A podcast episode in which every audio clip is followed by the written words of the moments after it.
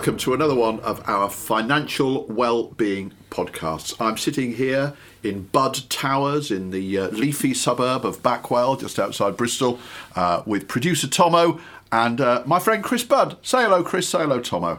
Well, I'll go first. Hello, David. How are you? I'm well. I'm all right. I'm just getting over a bit of flu, actually. Sound a little bit coldy. Yeah, I am just still a little bit. And when I say flu, I don't mean that man flu. You mean proper stuff. I mean proper flu. Yeah. I mean fluey flu, uh, which I've had for most of January. But uh, I am, I think, touching wood, which I am doing now. Great radio, this.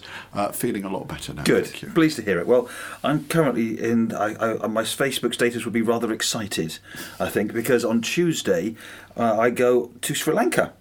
Um, my daughter is on a cricket tour over there, so obviously she needed me to go along and carry her bags for her, didn't she? So uh, I am really looking forward to that. Very exciting. You've been to Sri Lanka? Indeed. No, I haven't. It's on my list of places that I'd love to go I've heard to. only good things. Have you been to Sri Lanka, Tommy? No, but I, I don't like you. I've heard only good things. I think one of our, I hope listeners, Rohan, if you're listening, um, he's been there many a time. Rohan Sivajoti. They've got great names as well, the Sri Lankans, haven't they? Of course, the issue with Sri Lanka is it's not it's not a cheap place to go to. So for Tommo, in order for him to be able to go there, I think he'd probably need some sort of increase in his wage, for example, pay rise for Tommo. I think so. Put a hashtag in front of it, and I think we got something there. It works Yeah. well, doesn't it? Yeah. Do you know what? I'm looking forward for reasons that will become clear in future podcasts to having this come, come back again because uh, there are changes afoot that will make that hashtag look rather ironic. He's getting a pay rise, or he's getting the sack. One of the two. Who knows? More on that enigmatic statement to come in future podcasts. Excellent. So, uh, what's on today's podcast, Chris? On today's podcast, David, we are going to have a look at the pleasure of delaying. The idea came from a book that I've been reading called Happy Money by Elizabeth Dunn and Michael Norton, uh, chapter four, if anybody wants to have a little read of it. And I just think it's a very interesting concept for us to talk about. There's a bit of bit of mileage there in talking about delaying consumption. Delaying consumption. Well, I've got recent experience of that actually, uh, delaying consumption, because I've delayed my consumption of alcohol by a whole month because I've recently done dry January. We're recording this at the beginning of February.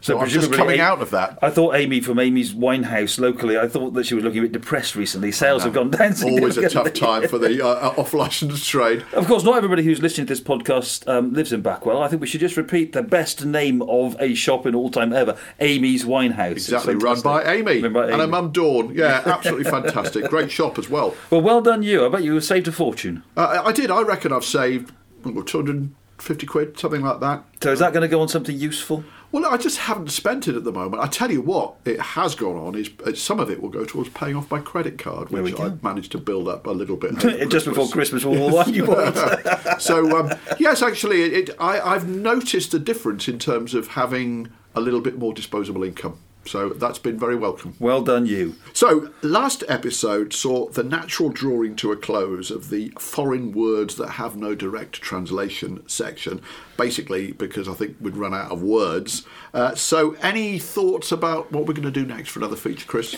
Well, I'm looking to our listeners uh, with some for some help with that, David. Um, I thought of a book review section, possibly uh, focusing on books about money, but I haven't actually read that many.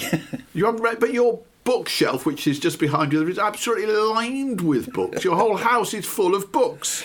Yeah, but I don't know about you. When I read business books and, and non-fiction, I tend to dip in and out of most of them, or stop when I think when I got the general idea. So we could have a section entitled "Chris reviews books about money and happiness," based upon the first chapter of each book only.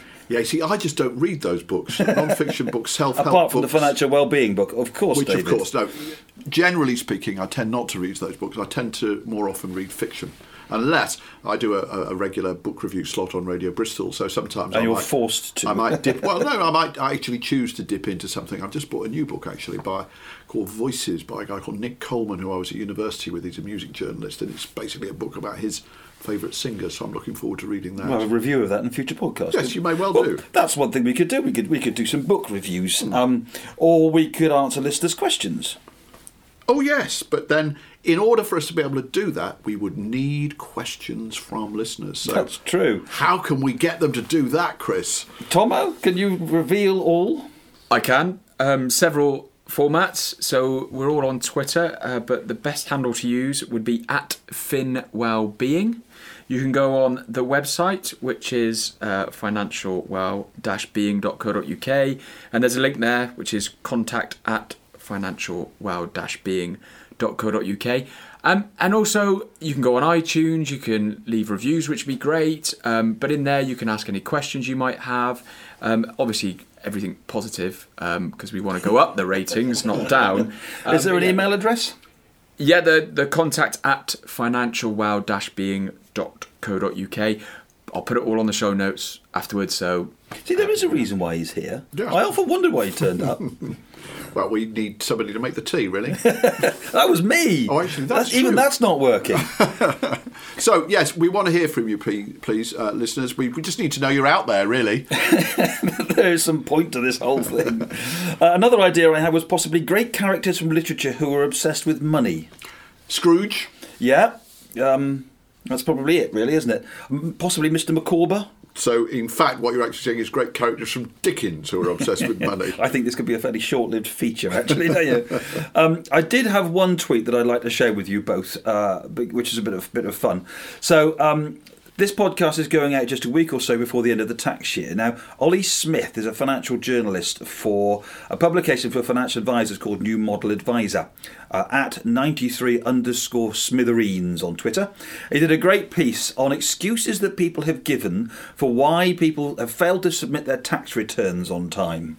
So, here are Ollie's top five excuses for not filling out a tax return. Number one, I spilt coffee all over the tax return. Which I think is great because if you've spilt coffee on it, obviously that means it's finished forever. You can't do another one, can you? Well, I once actually was um, out uh, playing golf, in fact, living in my previous house. Came back, I was doing my tax returns and everything was laid out all over my uh, desk in my study. When I came back, I discovered that two young neighbourhood tow rags had broken into my house and burgled it and completely trashed all the documents by pouring orange juice on them and screwing them up and throwing them around the room. Uh, and so, indeed, my tax return was uh, I had to go back and unroll and unravel all of the receipts and invoices, and but I still submitted my tax return on time. There we go. You see, it's not really an excuse, is it, to say that somebody spilled coffee over it? Um, I quite like this. Like this one. My ex-wife left my tax return upstairs, but I suffer from vertigo and can't go upstairs to retrieve it. um, a bit of honesty here in, in for this person's excuse for not filling a tax return on time. My business doesn't really do anything. Then we have um, I couldn't file my tax return on time as my wife has been seeing aliens and won't let me enter the house. That's absolutely brilliant, but rather bizarre insight into somebody else's life. And then David, one for you. Um, I, I, I need to do this in an actory voice. I don't think I can quite do it justice, but I can't submit my tax return on time because I've been far too busy touring the country with my one-man show. Well, that can be very time consuming, not just in terms of time, but energy and emotional investment, Chris, into the into the craft of acting. I think we should have a podcast about money for actors, acting and money. Uh, yes, actually, that would be a very interesting uh, subject because there's a lot less money around for actors than a lot of people would have you believe. Yes, I don't think I believe there is a great deal actually across all of them. There's a lot at the top and not a lot for everybody else. That's Would right. that be a Yeah, summary? Yeah.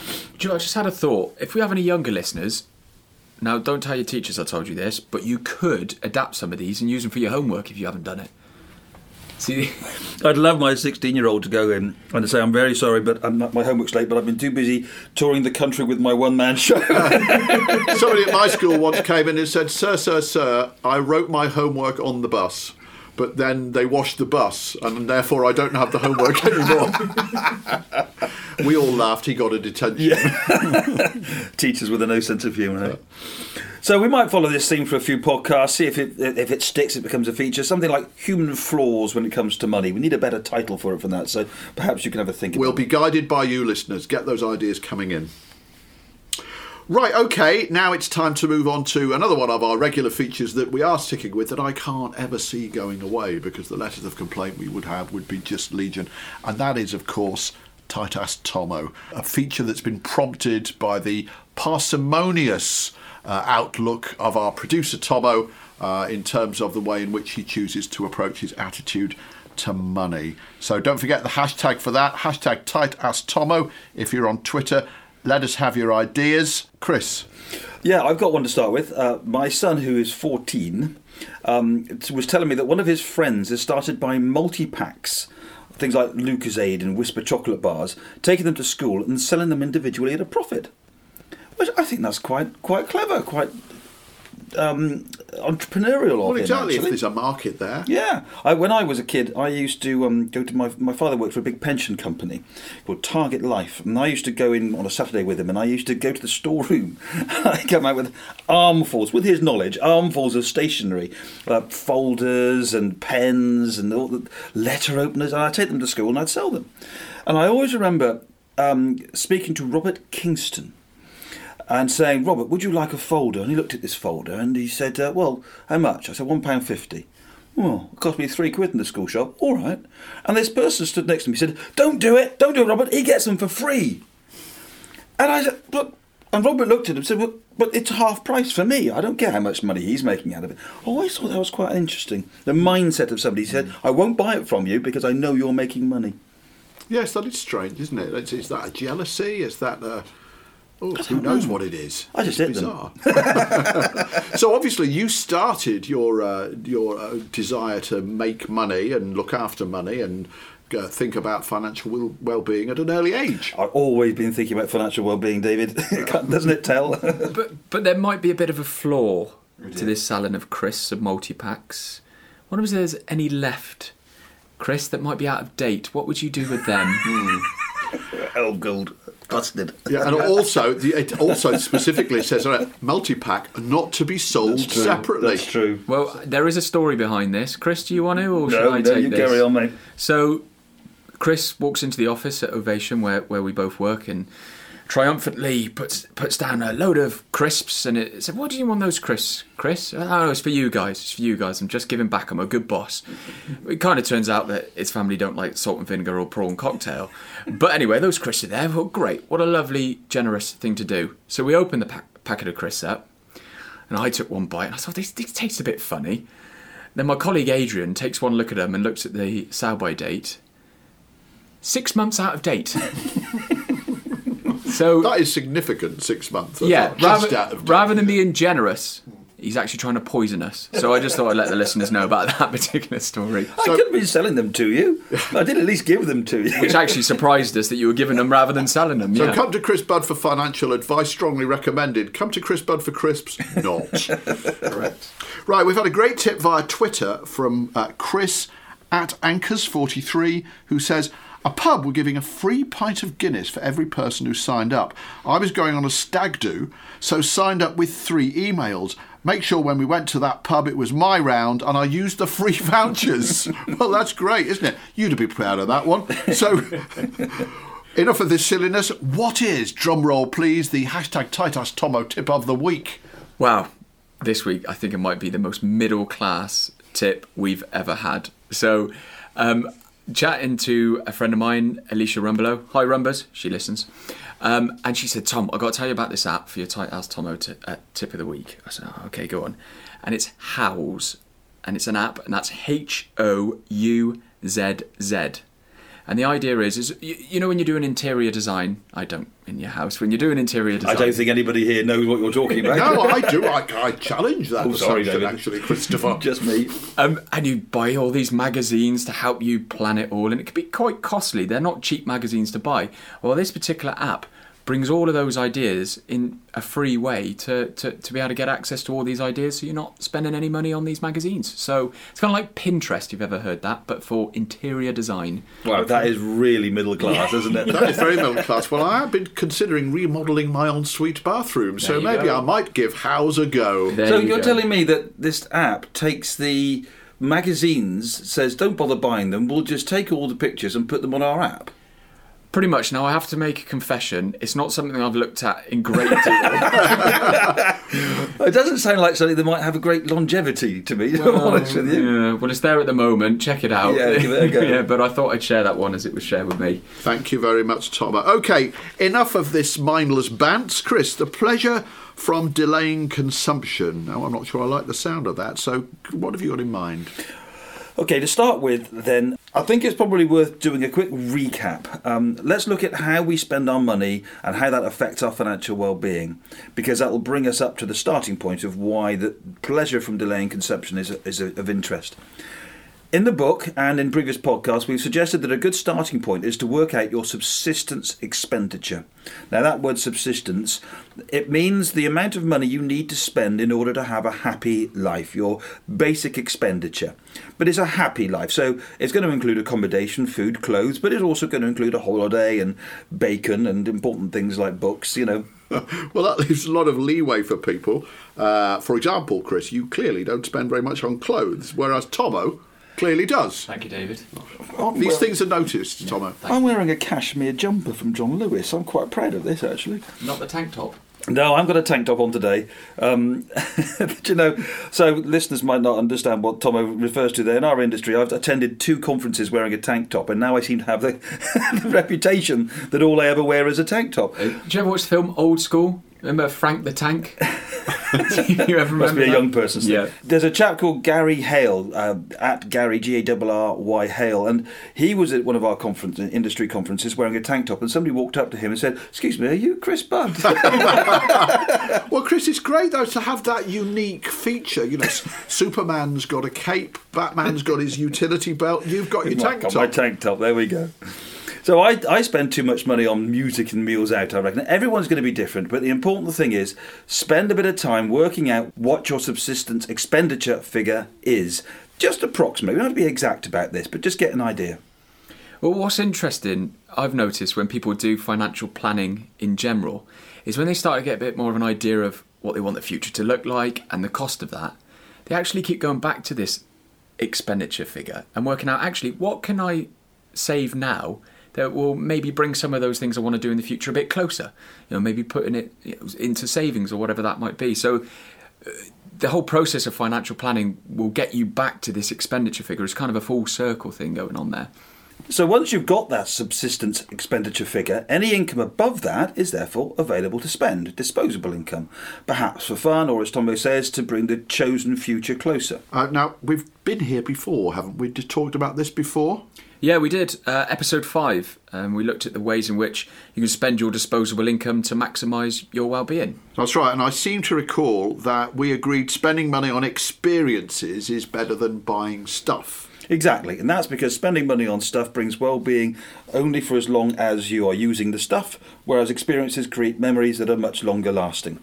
Okay, well, actually, there is uh, just before I came to record this, um, the, my monitor on my PC uh, packed in, so I'm going to have to go and buy another one of those. So, does that count as stuff? That counts as stuff, but um, there should be a third category, shouldn't there? Usable stuff. Yeah, well, stuff that you absolutely need. Yes.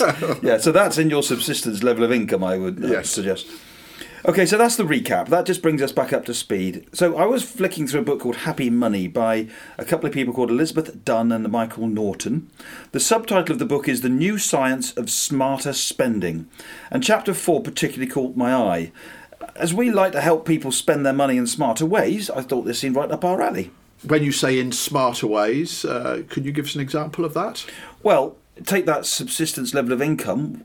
Once, as Tommo said, you've been around looking at what the future might be. You go back over the things that make up your subsistence level of income, and you might decide, actually, I don't need that extra pair of shoes or the, all the CDs that I tend to buy. You know, that's that sort of stuff. Now, we live in an age not only of consumerism. This is a point that they make in the book. We live in an age of instant consumerism films, game, music, everything is pretty much instant on your phone or streaming on your telly, or if it isn't, it's next day delivery worst.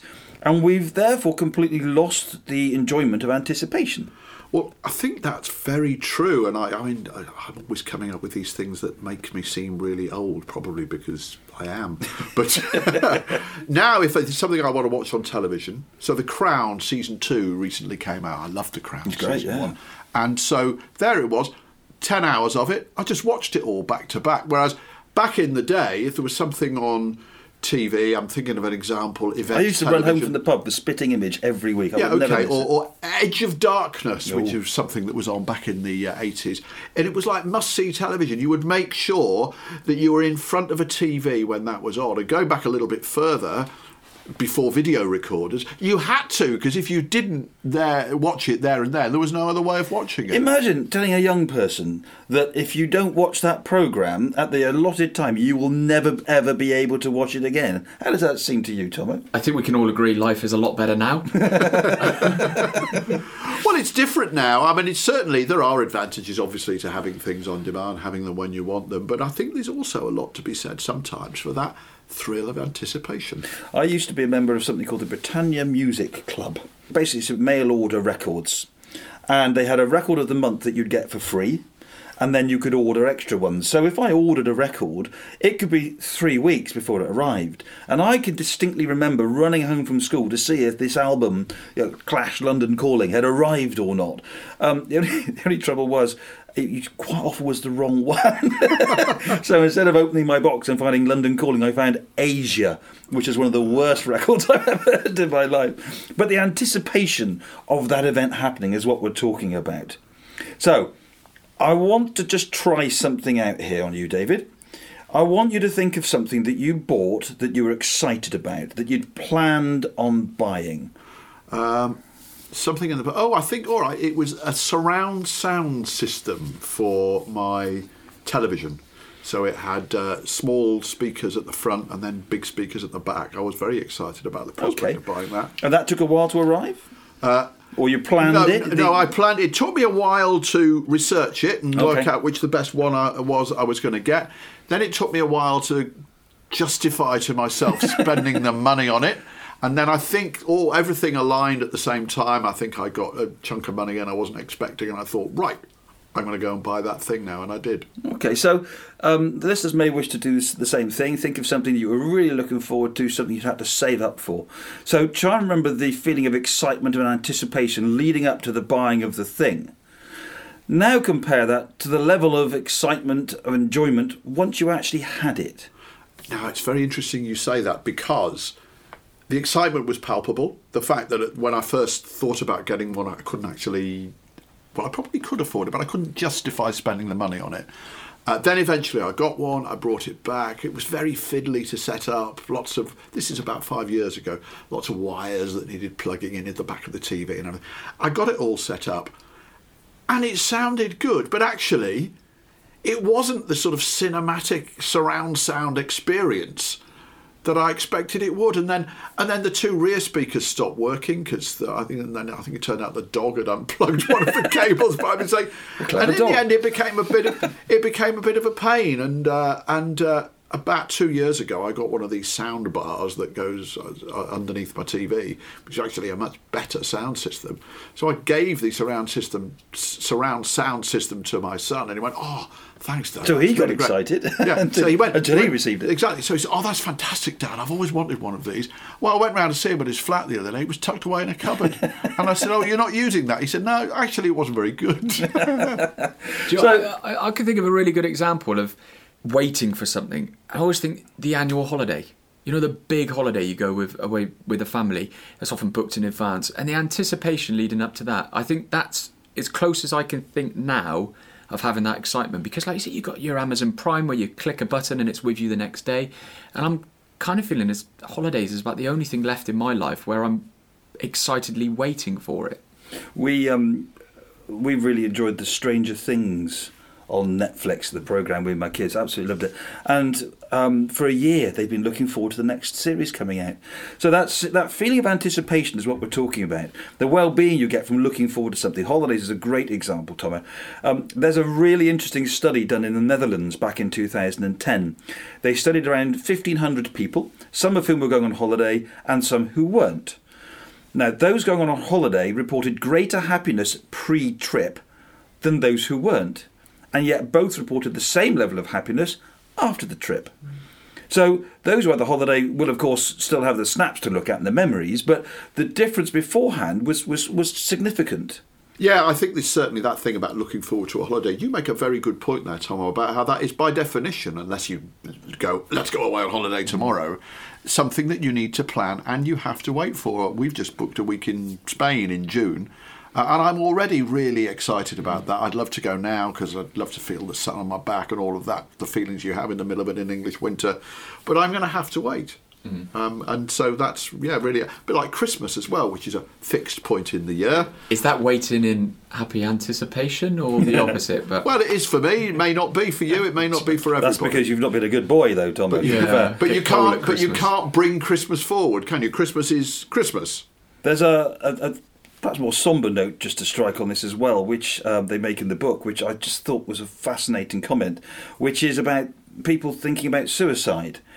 Um, and they make the point that when somebody is feeling suicidal, it is typically not negative thoughts that bring people to such a point, it's the absence of positive thoughts which is a really interesting concept. Mm. Um, we see my mum every uh, other weekend. My brother sees her in between, um, and we always do something. We take her out somewhere. And I've just realised we tend to phone her up on Saturday morning, said, and tell her what we're doing. Well, now I phone her up on the Monday or Tuesday and tell her what we're going to be doing, so she's got something to look forward to. It's little stuff like that. It's having positive thoughts. Mm. I get the point. So, um, is there anything that we can practically do? Uh, to help increase our well-being? This is tricky because our natural inclination is that we want things now. Even though studies show that a delay increases satisfaction, knowing this doesn't change the fact we still rather have it now. So I've been trying to think of a few suggestions. If you guys want to chip in with extra ones, then, then feel free. Um, some of these come out of the book, some of these are my own invention. Um, first of all, take a sheet of paper and at the top, write down the thing that you're saving for. Okay? Now, if it's a holiday, then add a picture of the chosen destination. Cut and paste it, um, or maybe even literally paste it onto a piece of paper. If it's uh, working less, perhaps somebody wants to um, work a few hours so they can sit at the table and have tea with the kids, add a picture of the family. If it's to have some money to set up your own business, add a few bullet points outlining your vision for that business. Whatever it is that you're saving up for, it could be multiple things, stick that thing to somewhere that you will always see it, such as your fridge door, where you keep your car keys, or behind your computer, and it will make it much more real, the thing that you're looking forward to. Another idea is naming your bank accounts. Um, this is quite easy to do with online banking these days, I think. And if your savings account is instead called the Financial Freedom Account or Trip to Machu Picchu account, you're far more likely to enjoy the process of saving towards it. That's a great idea, uh, as opposed to looking at it and going the the oh my god account.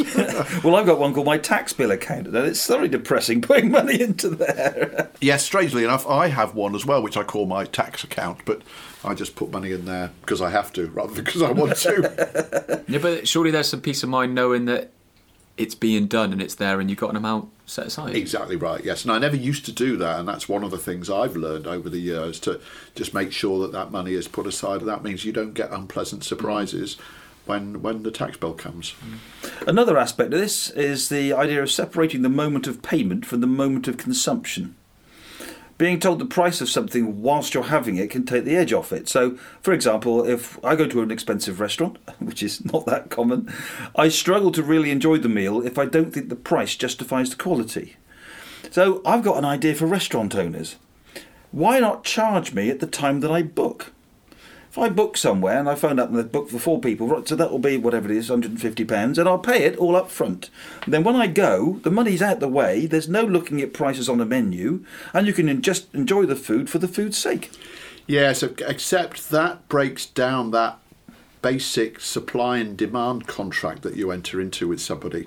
So the restaurateur could say, oh, That's all right, I've got his money now, I don't need to work very hard to engages custom. You then no longer have the right to say, do you know what, that food was rubbish and I'm not going to pay for it or, or send it back. Yeah, I don't think it would last very long though if, if they adopted that attitude. I think there would be a longevity issue uh, with that. It's a it's a thought. Um, there was a place in Bristol called uh, was it Collie's Supper Rooms? Oh, yes, I went there many years I ago. I think that was that sort of principle, wasn't it? Uh, okay, so it's not there now. Maybe I'm not proving my point very well. Another thing that goes against modern living: pay for everything in cash. Take out an amount of money that you've budgeted to spend at the beginning of the month, and when it's gone, it's gone. So, of course, the, the other end of the spectrum here is the credit card. Now, credit cards are the opposite of pleasure from delayed consumption because they're encouraging consuming now but paying later. So, actually, it's the complete opposite of what we're talking about. So, they're, they're a double devil, if you like. And there have been loads and loads of studies that show how credit cards encourage not only more spending but reckless spending. And the study they quote in the book Happy Money, which I absolutely loved, researchers auctioned off baseball tickets to a bunch of business students. Okay, because baseball. Do you know? Do you know how many games of baseball constitute a season in America? Loads, isn't it? They play loads. Well, I know it's a lot, but I don't know the oh. figure. It's something like 158. Hmm. It's extraordinary. And they sell out every one. So they had some baseball tickets to a big game and they auctioned them to a group of business students, one half of which were going to pay by cash and the other half were going to pay by credit card. The average cash bid was $28. The average credit card bid was $60. Hmm. Wow. I can believe that. It's it's manana, isn't it? It's that feeling of that's all right, it's free money. I, I know I'll have to pay it back one day, but not now, so I don't need to worry about that. And I've then- fallen into that trap myself. And then you build up credit card debts, and it worries you, and it's it's the opposite of of, of uh, well-being. But it's also the fact that it's hidden from your view. Another survey asked people to estimate their credit card bill. Every single person underestimated their credit card bill, and the average was by thirty percent. wow. Isn't that amazing? So that's the problem with consume now, pay later. Uh, what we want to do is to increase financial well-being by pay now, consume later. It's better for budgeting, and it brings with it well-being from delaying consumption, anticipation, etc. That's the very definition of a pension, isn't it? yeah, that's Pay, very true. pay now and spend later. A lot later. That's Yeah. that's the trouble. Not much later for me.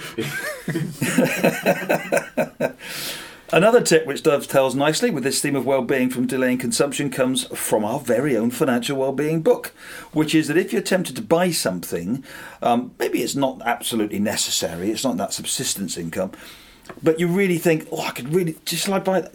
Don't buy it. Wait a week, and if after a week you still want it, buy it. This came from a friend of mine whose kids were always saying, I want that, I want that in the Windows shop, you know. And he would say, if you tell me in two weeks' time that you want it, I'll buy it for you. And of course, the kids in two weeks' time would have completely forgotten about the thing. But if on the odd occasion they did remember, well, clearly they really wanted it, so he'd buy it for them. Oh, that's a risky game, but a, a good ploy, but risky. There's one important point to finish on here.